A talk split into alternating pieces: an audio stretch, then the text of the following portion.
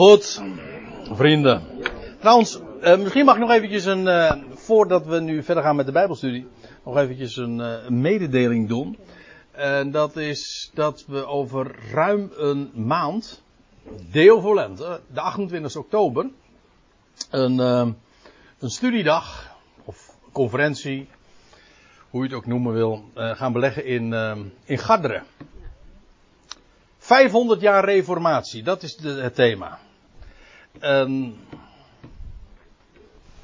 Menno zal, uh, nou nee, ik noem jou als eerste, maar jij gaat als laatste spreken. De kers op de pudding. Zal het over spreken. Gerard Oudijn. Ikzelf uh, mag wat uh, gaan vertellen over. het is precies dan, die maand, een paar dagen later, 500 jaar geleden, dat Luther zijn stellingen op de slotkapel van Wittenberg timmerde. Ja. 31 oktober 1517. Nou, daar gaan we die dag uh, over uh, nadenken. Over wat er allemaal toen gebeurd is. Maar ook wat er sindsdien heeft plaatsgevonden. En, nou ja. Dat belooft een hele boeiende dag te worden. Dat kan ik u nu al vertellen.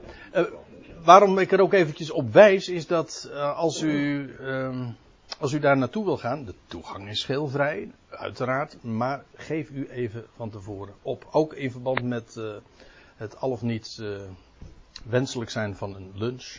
Dus bij deze heb ik dat eventjes uh, aangekondigd. Goed, wij waren in 1 Thessalonica 4.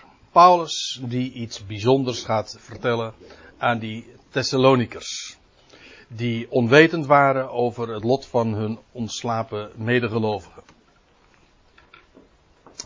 En dan zegt hij, en dat is het laatste wat we voor de pauze nog hebben gezien, wij, de levenden, die, die overleven tot de parousia, de aanwezigheid van de Heer, uh, zullen de ontslapenen niet voorgaan.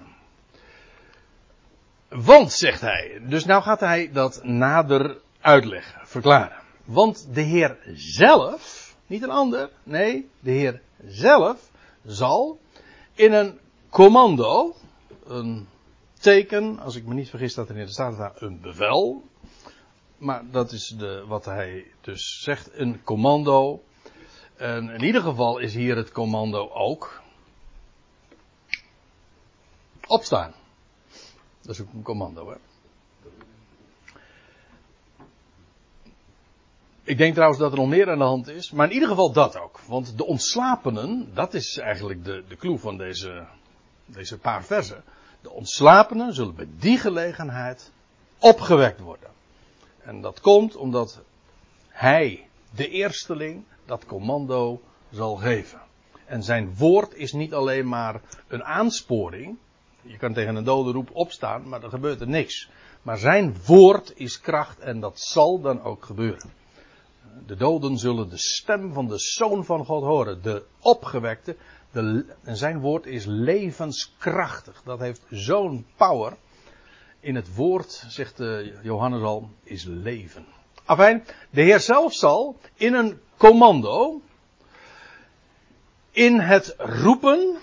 In roepen van aardse engel. Zo staat het er eigenlijk. Of van de, als u een statenvertaling hebt, dan staat er de archangel. De archangel. Uh, eigenlijk uh, is dat de arg, dat is de aarts, de eerste, maar vooral de overste. Uh, en van de, de boodschappers. Een engel is gewoon een boodschapper. En in dit geval gaat het over hemelse boodschappers en dan spreken we over engelen. Maar het idee is gewoon, het is een functie. De overste van de boodschappers. En ik moet erbij zeggen, de traditie niet, ook de Joodse traditie kent er zeven. Maar de schrift kent er slechts één. Eén archangel. Michael. Ja. Uh, dat blijkt wel. Kijk het maar na in uw Bijbel. Kijk maar naar waar je aards, uh, het woord aartsengel vindt. En dan kom je bij Michael uit. Kan niet anders. En hij heet ook de aartsengel. De, de overste van de boodschappers. En in de Judasbrief dan wordt dat zo gezegd. Het, de hele precieze context doet nu even niet de zaken. Maar Judas zegt dan. Maar Michael, de aartsengel, de overste van de engelen. Zijn naam betekent trouwens, uh, wie is als God? Ja. Nou, een mooiere naam kun je toch niet hebben. Trouwens, er zijn ook heel veel mensen die die naam hebben. Ook bijbelse figuren. Heel, in de, de boeken van Mozes, Samuel, Kronieken kom je ook diverse keren Michael tegen. Mensen dus, die zo heten. En je komt ook mensen tegen die, die Michael heten. Ja, ja, je komt. Hm? Nee, de Michael waar u nu aan denkt, die kom je dan weer niet tegen. Maar, hm? maar dat, dat is dus een prachtige naam. Wie is als God?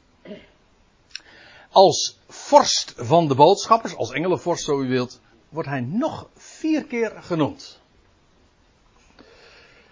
Namelijk, drie keer in Daniel en één keer in het boek Openbaring 12. En die keer dus in, in Judas. Maar dat betekent dus dat hij zijn naam vooral in de profetische boeken wordt vermeld. En dat is boeiend, want kijk, laten we even, laat ik nog even teruggaan. De Heer zelf zal, hij gaat nu dus spreken over de hoop.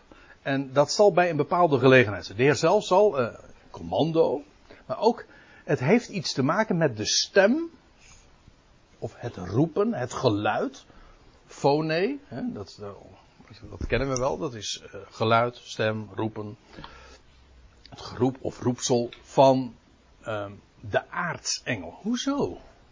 Wat, wat is daar uh, aan de hand met, die, met deze engelvorst? Nou, dat gaan we eens bekijken. Want eerst Daniel 12. Daniel 12. En dat sluit dan meteen naadloos aan bij, nou ja, de thema's waar we het ook het voorgaande seizoen over hebben gehad over Matthäus 24, over die grote verdrukking, over, over de verzameling van Israël, et cetera, et cetera. Daar staat dit, Daniel 12, vers 1. Te dien tijde zal Michael opstaan, optreden. De grote vorst, aha, hier wordt, wordt hij al door, Daniel zelf dus als een vorst uh, betiteld. En hij heeft een speciale bediening. Want er staat, zal Michael opstaan, de grote vorst, die de zonen van uw volk terzijde staat. Wordt tegen Daniel gezegd. Dus Michael is een overste, een grote vorst, een engelvorst. Jawel, maar hij staat het volk van Israël terzijde. En staat erbij, er zal een tijd van grote benauwdheid zijn zoals er niet geweest is in zijn volkeren bestaan tot op die tijd toe. Weer hoor ik de echo van Matthäus 24. Het is eigenlijk omgekeerd. Matthäus 24 is de echo van dit. Als de Heer Jezus daarover spreekt van er zal een grote verdrukking zijn in die dagen. Zoals er van het begin der wereld niet geweest is. Dan refereert hij aan wat Daniel vijf eeuwen eerder al verklaarde. Een tijd van grote benauwdheid. De, elders wordt het nog weer genoemd in, in, uh, bij Jeremia. De tijd van benauwdheid voor Jacob. En uh, Jacob heeft al heel wat benauwde uurtjes, benauwde jaren. Wat zal ik zeggen, benauwde millennia meegemaakt. Maar de echte periode, zegt, sta, staat hier. De tijd van grote benauwdheid zal er zijn uh, zoals er niet geweest is sinds de volken bestaan tot op die tijd toe. Je probeer je even in te denken wat dat betekent. Dan begin je gewoon te bibberen. Wow. Maar in die tijd zal uw volk ontkomen. Ja. En dat wordt trouwens in het vervolg ook gezegd. Er zal ook een. Nou, daar hebben het ook over gehad. God zal in die dagen van benauwdheid Terwijl er velen zullen sneuvelen in het land, zullen er niettemin een, een rest worden bewaard in de woestijn. Die heeft daar een veilig onderkomen, een onderduikadres. En dat is die tijd van grote benauwdheid. En Michael speelt daarin een grote rol. Dus op het moment dat de tijd van grote benauwdheid zal komen, dat is precies het moment dat Michael actief wordt. Voor zijn volk. Waarom? Om hen terzijde te staan, juist als het erop aankomt. Dat is wat hier staat. Michael gaat optreden bij het begin van de grote verdrukking ten behoeve van Israël. Toch? Dat is wat hier staat. Goed. Nu gaan we van Daniel 12 naar Openbaring 12. Ik ben daar de laatste tijd heel veel mee bezig, dat treft zo. Want in, eh, in Urk heb ik een aantal eh, studies gegeven. Daar waar, ja, was, was helemaal geënt op, uh, op de eerste verse van Daniel 12, of van Openbaring 12. U weet wel, hè, dat, is, uh, dat begint dan met. Uh, ik zag een groot teken in de hemel. Die vrouw, bekleed met de zon, de maan onder haar voeten, een kroon van twaalf sterren op haar hoofd. Een heleboel mensen die denken van, oh, dat gaat 23 september gebeuren. Dat... Hm. Wat trouwens klopt hoor. Dat zal dan aan de hemel verschijnen. Maar goed, uh, daar is zo, uh, zoveel meer over te vertellen. Ik wil, daar nu, dat, ik wil dat niet gaan herhalen. Slotverrekening wordt allemaal opgenomen. Degenen die mijn studies beluisteren, die willen natuurlijk niet te veel overlap hebben. Ik zeg van, ik wil nou ook wel eens een keertje wat anders uh, van je horen. Dus ik ga dat niet herhalen. Als u daarin geïnteresseerd bent, dan zou u dat in die studies van Urk eens nog, nog eens moeten beluisteren. Afijn, ik ga eventjes naar, naar Michael toe in openbaring 12, maar dan lees ik eerst even vanaf vers 5. En dat doe ik met opzet. Omdat het alles te maken heeft met ons onderwerp. Kijk, even voor de goede orde. We hebben het over de hoop waarvan Paulus spreekt. Dat hij een woord van de Heer had ontvangen. Een geheimenis aan hem was toevertrouwd. Dat is wat hij vertelt. Dan gaat hij spreken over, over de wegrukking en zo. Openbaring 12 spreekt ook over die tijd. Want, lees met mij mee. En zij, gaat het over die vrouw, zonder nadere toelichting en zonder bonnetjes er nu bij te leveren, dat hebben we bij, hebben we trouwens vorig, vorig seizoen ook wel besproken. Zij, dat is Israël. Zij baarde een zoon, dat is de Christus. Maar ik moet erbij zeggen, inclusief zijn lichaam. Hoofd en lichaam. Ze baart niet alleen een hoofd, ze baart een lichaam. Zoals dat die vrouw een volk is, zo is ook die, die zoon een volk. Ze baden een zoon, mannelijk, die op het punt staat te, te hoeden al de natieën in een ijzeren knots. En weggerukt wordt het kind van haar. Dus op het moment dat dat kind gebaard is, wordt het weggerist. Weggegrist, zo moet ik het zeggen. En weggerukt wordt het kind van haar naar God toe. Naar de troon van hem. Want ja, die zoon die is uh, bestemd voor de troon, om te heersen. Maar eerst wordt dat, die zoon, meteen weggerukt. Het gaat niet over de hemelvaart. Dat was, was geen wegrukking, niets van die orde.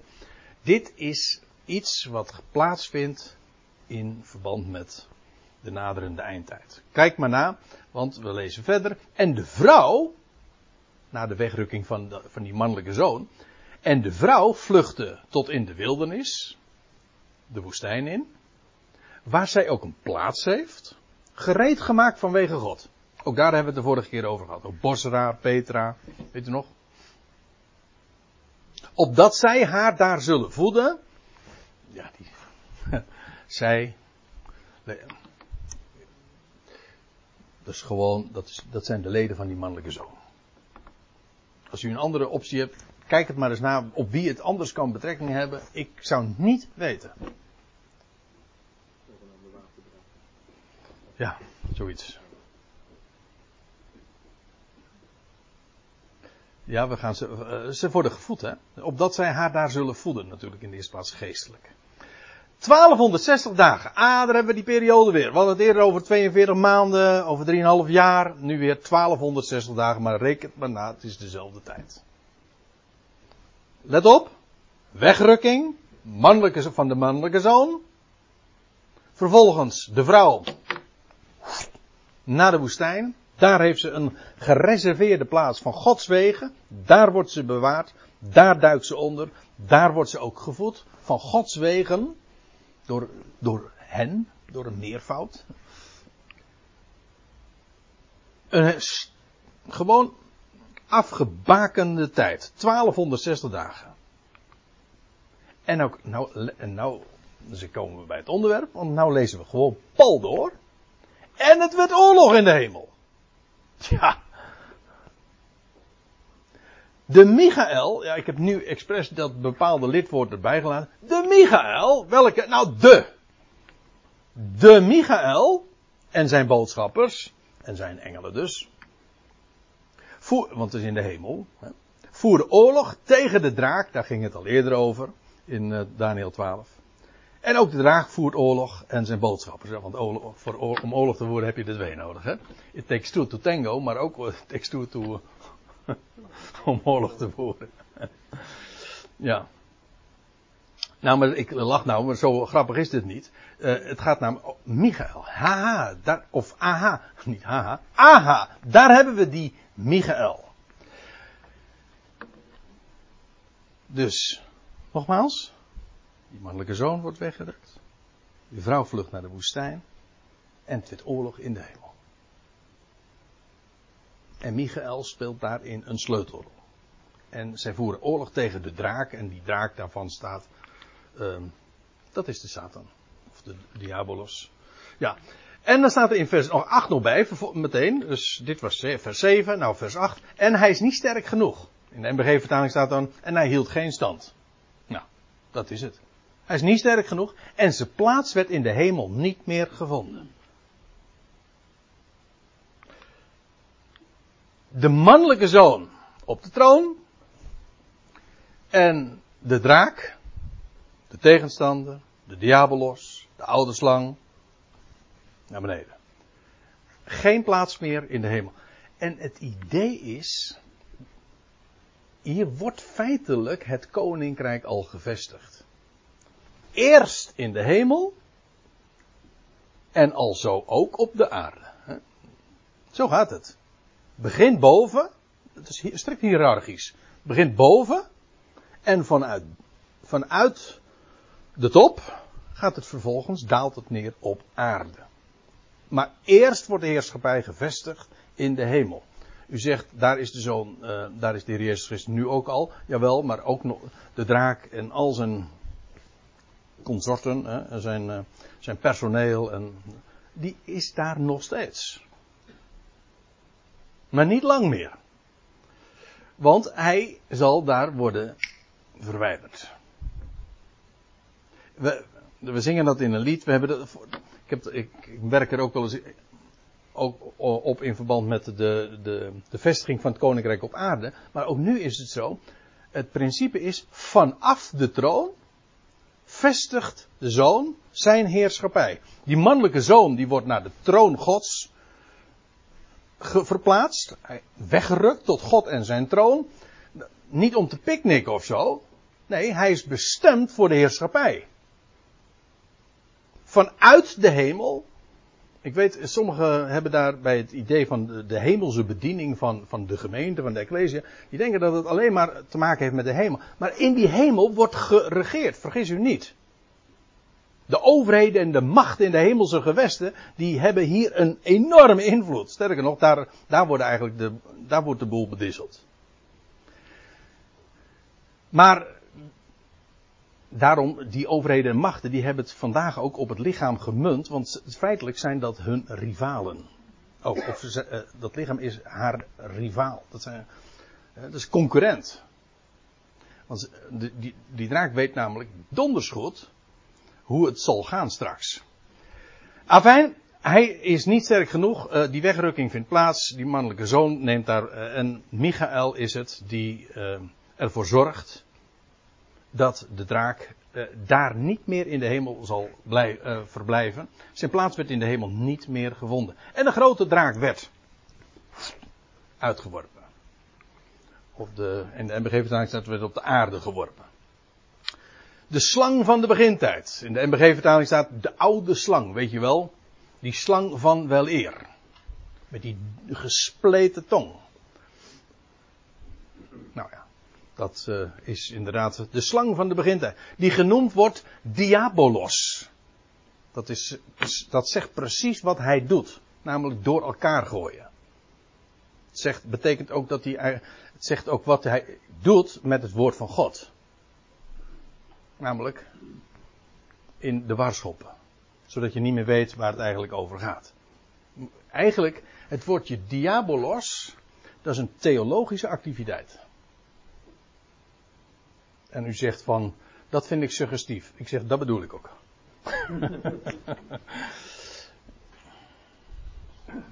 ja, diabolos betekent door elkaar gooien. Wat dan? Nou, van het woord van God.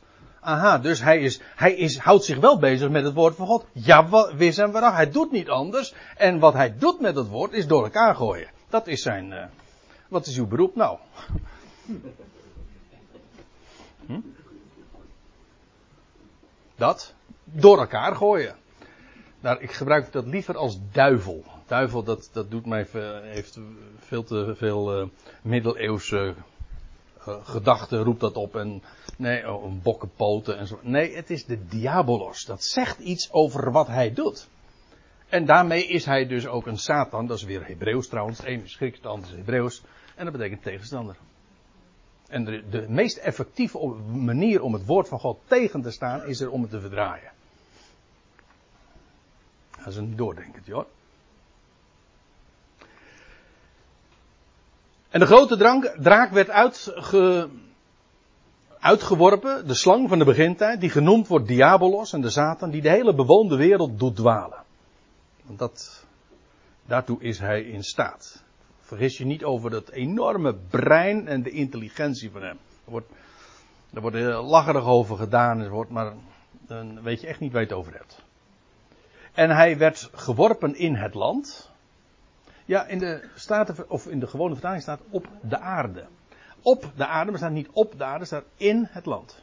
Of in de aarde eventueel. Maar ja, dan zeggen we, je zegt iets wordt geworpen op de aarde en in het land. En dit is ook inderdaad nogal suggestief, want als je zegt het land, dan, ja, dan denk je automatisch toch wel in de eerste plaats aan het land van Israël. En dat lijkt me ook, uh, nou in ieder geval, uh, wel iets wat uh, tot nadenken stemt. En hij werd geworpen in het land. En de boodschappers werden met hem uitgeworpen. Dat wil zeggen, dus niet alleen die taak zelf, maar zijn hele huishouding, zeg maar. Al zijn personeel. Zijn uh, Satan CS, zeggen we dan. En consorten. Dus het idee is dit, om het eventjes grafisch voor te stellen. De mannelijke zoon, die wordt weggerukt tot God en zijn troon. Dat is omhoog. En tegelijkertijd een neergaande beweging van de Satan, die wordt op aarde of in het land geworpen, namelijk in, niet meer in de hemel. Daar was hij, die mannelijke zoon was op aarde, maar werd, wordt weggerukt tot God en zijn troon, gaat naar boven. Die draak en al zijn gevolg was in de hemel, maar wordt op de aarde geworpen. Ja, laten we het gewoon maar netjes houden, hè, termen. Hè? Dat is een machts, dat is een machtswisseling, ja. Een troonwisseling, zo u wilt. Ja, want die mannelijke zoon was bestemd voor God en zijn troon. Dan weet je ook trouwens meteen dat als die hemel dus gezuiverd wordt, dan is, de, dan is inmiddels, dan wordt, geschiet Gods wil in de hemel. En u kunt zich voorstellen dat dan het Onze Vader hier op aarde gezongen, ge, ja, gezongen of ge, gebeden wordt. Uw wil geschieden. Gelijk in de hemel, alzo ook op de aarde. Nou, dat is dan juist van toepassing. Uw koninkrijk komen. Ja, hoe? Zo van bovenaf. En zoals die wil van God dan geschiet in de hemel. Ja, dat is met recht, want de draak en de tegenstander heeft dan daar niets meer te zeggen. Uw wil geschieden, gelijk in de hemel, alzo ook op de aarde. Dat is een gebed dat dan zo actueel is. Kun je natuurlijk nu ook wel gewoon als een formulier een beetje zo, zo uh, van die weesige groetjes en al dat soort uh, gedoe. Ja, ik wil dat, ik wil daar niemand mee, uh, mee zeer doen of zo, of op de tenen staan, maar eh, dat is met recht heel onnadenkend. Maar het is heel concreet, maar geen formulier. Het drukt precies de waarheid uit. Die dan ook met recht uh, van toepassing is. En in deze machtswisseling, ja, speelt Michael, de aartsengel, de sleutelrol. Namelijk in de hemel om Satan en consorten uit te werpen. En op de aarde om Israël bij te staan. Dus, nogmaals. De mannelijke zoon wordt weggerukt. Tot God en zijn troon. De Satan wordt naar beneden geworpen. En met het feit dat Satan op aarde wordt geworpen. En die weet, maar dat is de rest van openbaring 12. Moet u maar eens even nalezen nog uh, in het vervolg. Die weet dat zijn tijd dan heel kort is. En die gaat dan enorm briesend tekeer. En in de eerste plaats tegen die vrouw ook. Lees, je zou het echt moeten nalezen. Ik, ik neem nu de tijd niet, ik heb er ook geen diaatjes van om dat te laten zien. Maar dat is wat die, die vrouw gaat doen. Maar die Michael die eerst in de hemel, dus Satan uit, eruit heeft geworpen. Christ, de mannelijke zoon. Ja, zeg maar gewoon wij. We zijn bestemd voor de troon. En Paulus zegt, eh, een heleboel gelovigen die, die realiseren zich dat niet. Wij worden maar niet zomaar zendelingen daarboven. We zijn bestemd voor de troon, vergis u niet. Geroepen tot heerschappij. En dan zeg je van, ja, gewoon, wij? Dat is toch belachelijk? Wat stellen wij nou voor? Nou, helemaal niks. Maar dat is, zo opereert God. Het is een demonstratie van genade. Maar, de troon, bestemd voor de troon. Weet, weten jullie dan niet dat we de engelen zullen oordelen? Weten we niet dat, dat, dat jullie de wereld zullen oordelen? Dat is ABC-kennis. Paulus zegt tegen de Corinthiërs van, weten jullie dat dan niet of zo? Zijn jullie dat vergeten? Vergis je niet hoor, wat, uh, wat, waartoe we, ja, nou moet ik het uh, goed zeggen. Wat, waartoe God ons bestemd heeft. Dat is onvoorstelbaar. Maar in de hemel dus uh, wordt Satan uitgeworpen. Dat, is, dat doet Michael. Daar is hij de leider, zeg maar. De en op aarde zal hij het, zijn volk bijstaan. Er zijn er. En ik, ik, die zeggen, die Michael is gewoon Christus.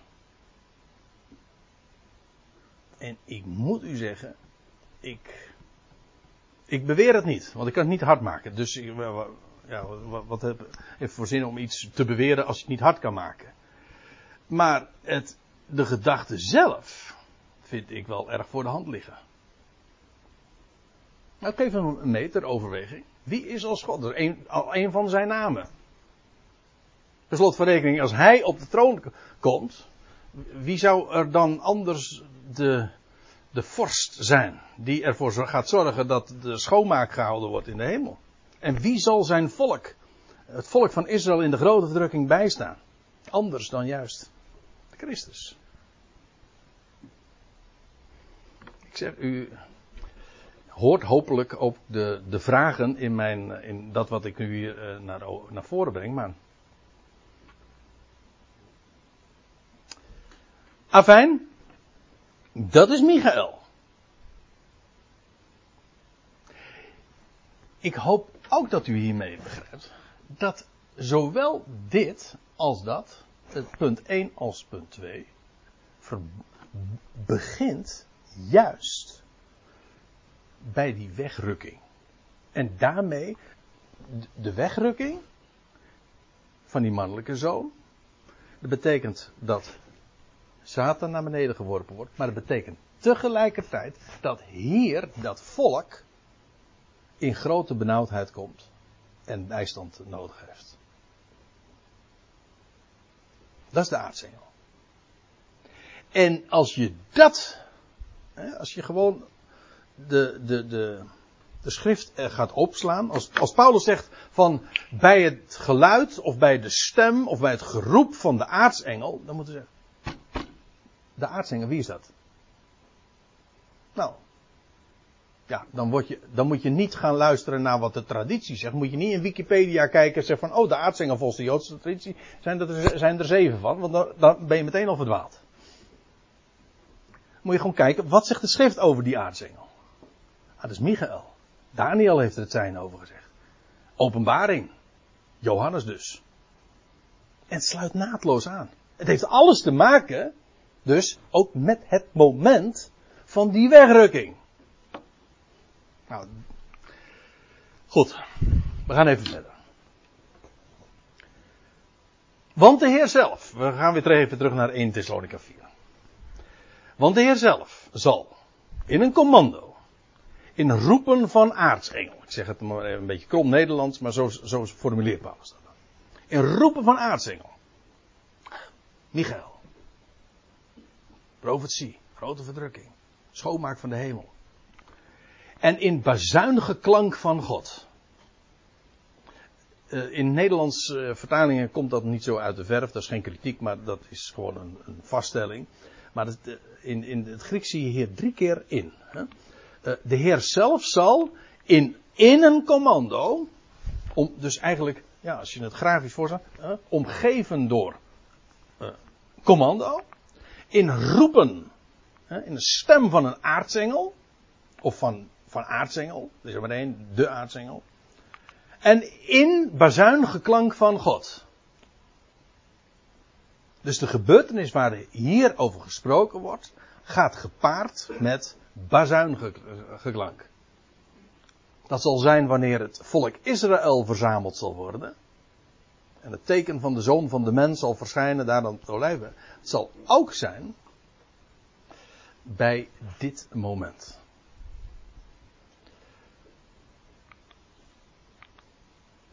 En ja, die dat, uh, de bezuinige klank, we overwogen dat al even eerder. Dat is in principe een, een klank die, die gehoord werd. De bezuin werd geblazen uh, altijd tot uh, bijeenverzameling. En ja, bij, ook bij het begin van de maand. En ik heb het hier weer, me weer eventjes met een vraagtekentje bijgezet. Is het hier ook weer het begin van een nieuwe maand? Begin van die 42 maanden.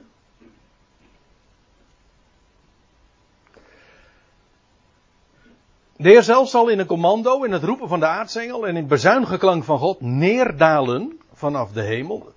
Uh, zoals hij letterlijk opvoert, we hadden het er al eventjes eerder op over vanavond, zo zal hij ook neerdalen. Neerdalen vanaf de hemel en de doden het is een beweging dus ook van Christus. Hij was in de hemel, maar hij gaat. Hij, terwijl hij neerdaalt, vindt er ook dit plaats. En de doden in Christus zullen eerst opstaan. De doden in Christus. Uh, later lees je dan, of is dat in 1 Corinthië 15? Blijf ik even vanaf, worden ze genoemd. De ontslapenen in de Heer. Hè? Zij die in Christus ontslapen zijn. Dat zijn de doden in Christus. Ze zijn dood. Oké, dat betekent ontslapen. Of zo u wilt, ontslapen betekent dood. Zich niets van bewust. Maar de doden, zij zullen eerst opstaan. Dus, dat is wat Paulus uh, benadrukt, want hij, zijn punt was, uh, hij zegt van ja, hij zegt het is niet zo dat zij die overleden zijn de, de boot missen. Nee, wij zullen, degene die dan op dat moment zullen leven, die zullen de doden niet uh, voorgaan of zo. Absoluut niet. Nee, de doden in Christus zullen eerst opstaan. Eerst staan de doden op, namelijk bij het klinken van de bezuin. En dan bij nog een bezuin, bij de laatste bezuin worden de levenden veranderd. En dan gaan we even naar 1 Korinthe 15. Want dat is ook zo'n passage waar Paulus dezelfde, of dezelfde, of soortgelijke dingen naar voren had, uh, naar voren brengt. En vers 51 hadden we al eventjes uh, in gedachten. Liet ik al zien. Ik zie, zegt Paulus, of neem waar. Ik zeg jullie een geheim. Een woord van de Heer. En ik daag je uit. Ik weet, er wordt, dat wordt vaak beweerd. Uh, dat wat Paulus hier zou zeggen, gewoon uh, in de in de profeten ook terug te vinden is. Het is gewoon niet waar. Dat staat er niet.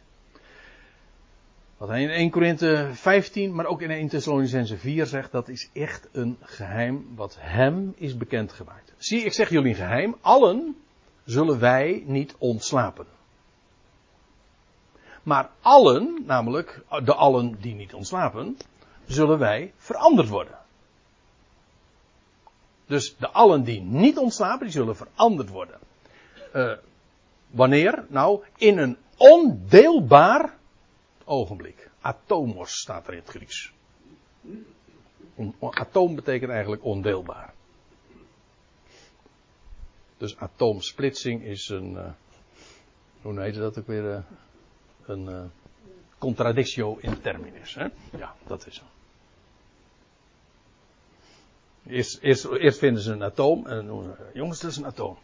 Ondeelbaar. En vervolgens vinden we het atoom om het te splitsen. En toen hebben we hadden we toch een verkeerd naampje eraan gegeven. Ondeelbaar ogenblik. Uh, in een oogwenk, in een dat is, eh, moet je heel letterlijk of in, de, in, de, in het knipperen van de oog. Gewoon. Zo. Als je het zegt, is het alweer voorbij. Zo. In, de, in, een, in de Statenvertaling staat in een punt destijds. Punt heeft ook geen. Uh, toch in de wiskunde. Een punt heeft, heeft geen afmeting. Hè? Een punt destijds. In de laatste bazuin. Aha. Dus die verandering vindt plaats in een ondeelbaar ogenblik, in een oogwenk en in de laatste bazuin. Is er dan nog een bazuin? Jawel, want hij zal de bazuin blazen en de doden zullen onvergankelijk opgewekt worden. Dus de bazuin wordt, zal klinken, de doden zullen onvergankelijk opgewekt worden en wij, die overleven, wij zullen veranderd worden.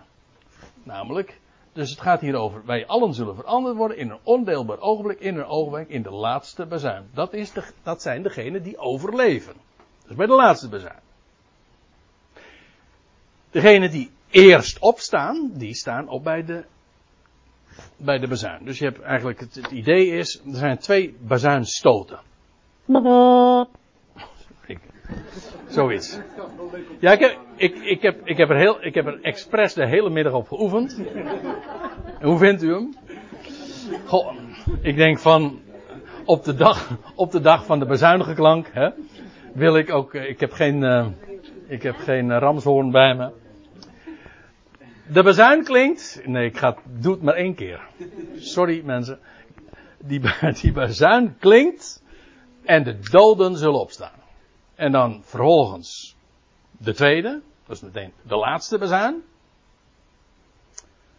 Ik word er soms zo moe van. Maar ja, nee, dat mag niet zeggen, want dat. Maar ja, nou, ik heb het nou toch gezegd. Uh, mensen zeggen dan van ja, dat is die bezuin die in openbaring 7 genoemd. Of in openbaring, uh, wat is het? Uh, 10 ge genoemd wordt zeker. Oh, maar die 7 bezuin, daar heeft het niets mee te maken. Dat, dat klopt van geen meter. Jaren later is dat. Maar een heel andere gelegenheid. Het gaat, Paulus spreekt hier over twee bazuinen. De bazuin die zal klinken wanneer de doden zullen opstaan. En de laatste bazuin die zal klinken wanneer de leven, degene die dan leven, de overlevenden dus. Overlevenden dan, hè. Dat moet ik wel goed zeggen. Die dan dus op aarde levend zijn. Bij dat moment zullen bij de tweede bazuinstoot, oftewel bij de laatste bazuin, worden veranderd, getransformeerd.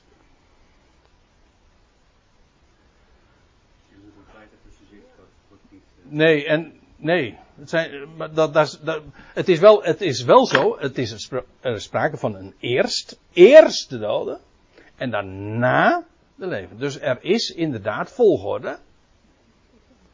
Maar dan vervolgens, vervolgens zullen wij, de levenden, dat wil zeggen, de overlevende. Ja, in de MBG-vertaling heeft het wat uh, mooier gemaakt, of uh, geeft het wat uh, fraaier Nederlands weer. Vervolgens wij, daarna wij, de levenden die achterbleven. Dat is, denk ik, geeft in, in gedachten hetzelfde weer. Maar zullen wij, de levenden, de overlevenden, degenen die dus niet ontslapen zijn, gelijktijdig samen met hen. Ja, ik vind dit veel mooier hoor, dan de NBG vertaling. Die zegt gewoon, zullen wij, eh, samen met, die zegt niet, die zegt gewoon samen met hen. Maar nee, het is niet samen met hen, het is gelijktijdig samen met hen. Tegelijkertijd dus. Ja, eh, Paulus benadrukt de doden eerst, daarna de levenden. De eerste staan op, uiteraard. De tweede worden getransformeerd. En, daar, en vervolgens gaan we gelijktijdig, te, niet één voor één, niet in etappes of zo. Nee, inderdaad, eerst de bazuin om de doden op te wekken. Ten tweede, de laatste bezuin. Om de wanneer de levenden getransformeerd zullen worden in een oogwenk, in een ondeelbaar ogenblik. Maar gelijktijdig gaan we vervolgens met elkaar de overlevende, overledenen en de overlevenden.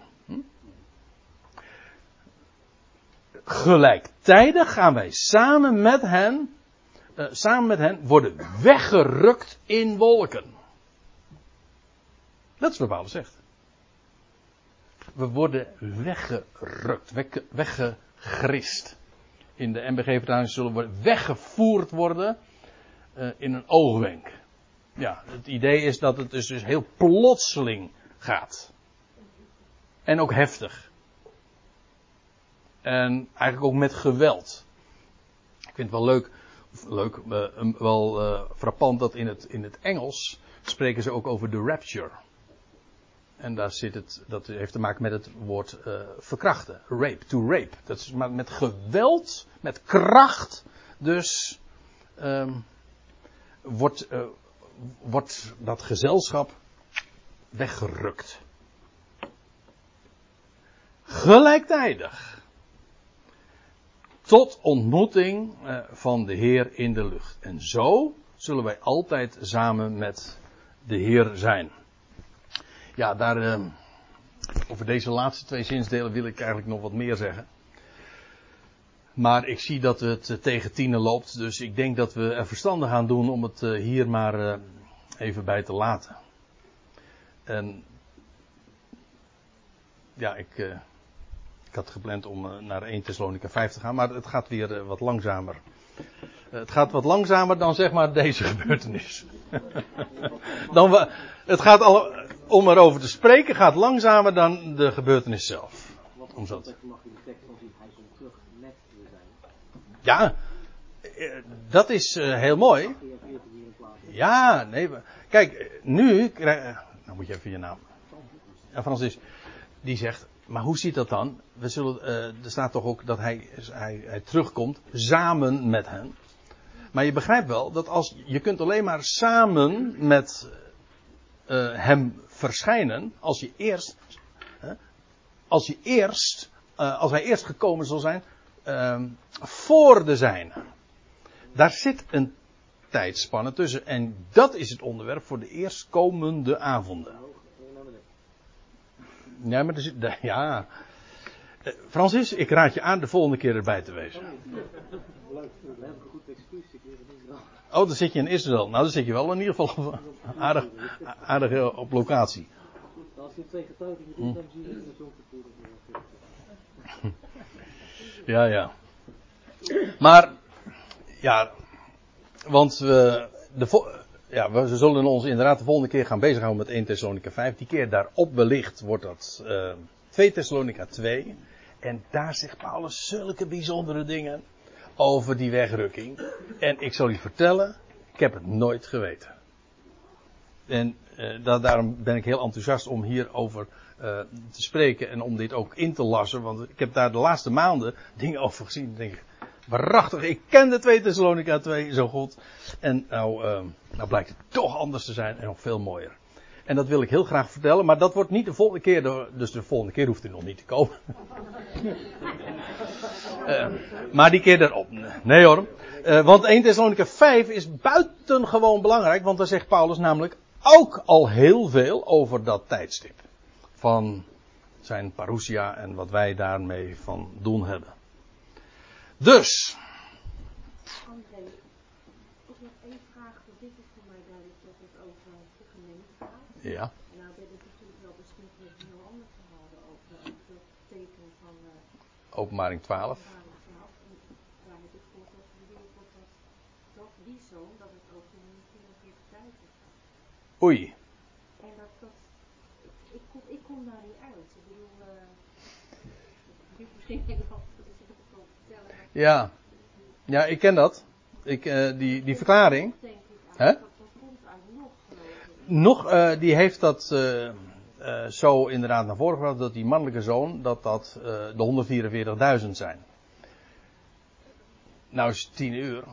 Dus je, de timing van deze vraag is een beetje ongelukkig. Ja, nee, maar ik denk dat we er verstandiger dan aan doen. Ik ga hem noteren daar moeten we het inderdaad zo over hebben. die mannelijke zoon, oké, okay, wij hebben nu zo heel. Uh, omdat het boek ook helemaal Joods is, dus vandaar dat het. Ja. Daar die 44.000 van, die worden daar ook in genoemd. Dus ja. Ja. ja.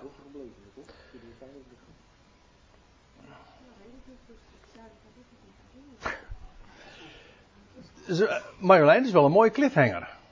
Ja, vind ik wel, ja. Want uh, daar moeten we het uh, dan inderdaad over hebben. Want ik, ik ging er nu even gemakshalve helemaal van uit dat die mannelijke zoon, dat is, dat is gewoon Christus. Inclusief de, het lichaam, het klopt helemaal, wordt weggerukt en dan krijg je die grote verdruk. En uh, die, die verklaring van de 144.000, als mij vraagt, en ik zeg het nou dan, dat, dat kan echt niet. Nee, het kan niet. Maar ik, dat, daar zal je niet, absoluut niet tevreden mee moeten zijn. Want dat, dat, is wat ik altijd vertel. Hè? Want mijn mening is volkomen oninteressant. Maar ik wil hem wel graag toelichten. Dat doen we er de volgende keer. Ja. Dan is het inmiddels trouwens ook 23 september geweest. En dan... dus, zo de Heer wil. Hè? Met die verklaring van ook daarmee uit. Ja. Dat, dat gemeente dat Ja. Ja. Ja, ik weet, eh, ik heb bijbelstudies beluisterd. Misschien eh, kennen, u, eh, kennen sommigen van u die ook wel van Martin Zender. Die, daar, die dat zo ook naar voren brengt. Martin Zender, onze Amerikaanse broeder. Ik heb hem zeer hoog staan, maar hier klopt het niet. Volgens mij.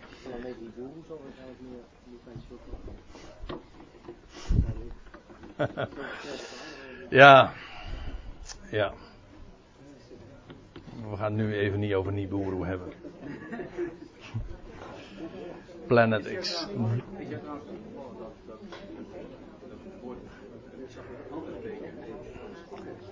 Ja, maar vind je het goed als we eerst even afsluiten?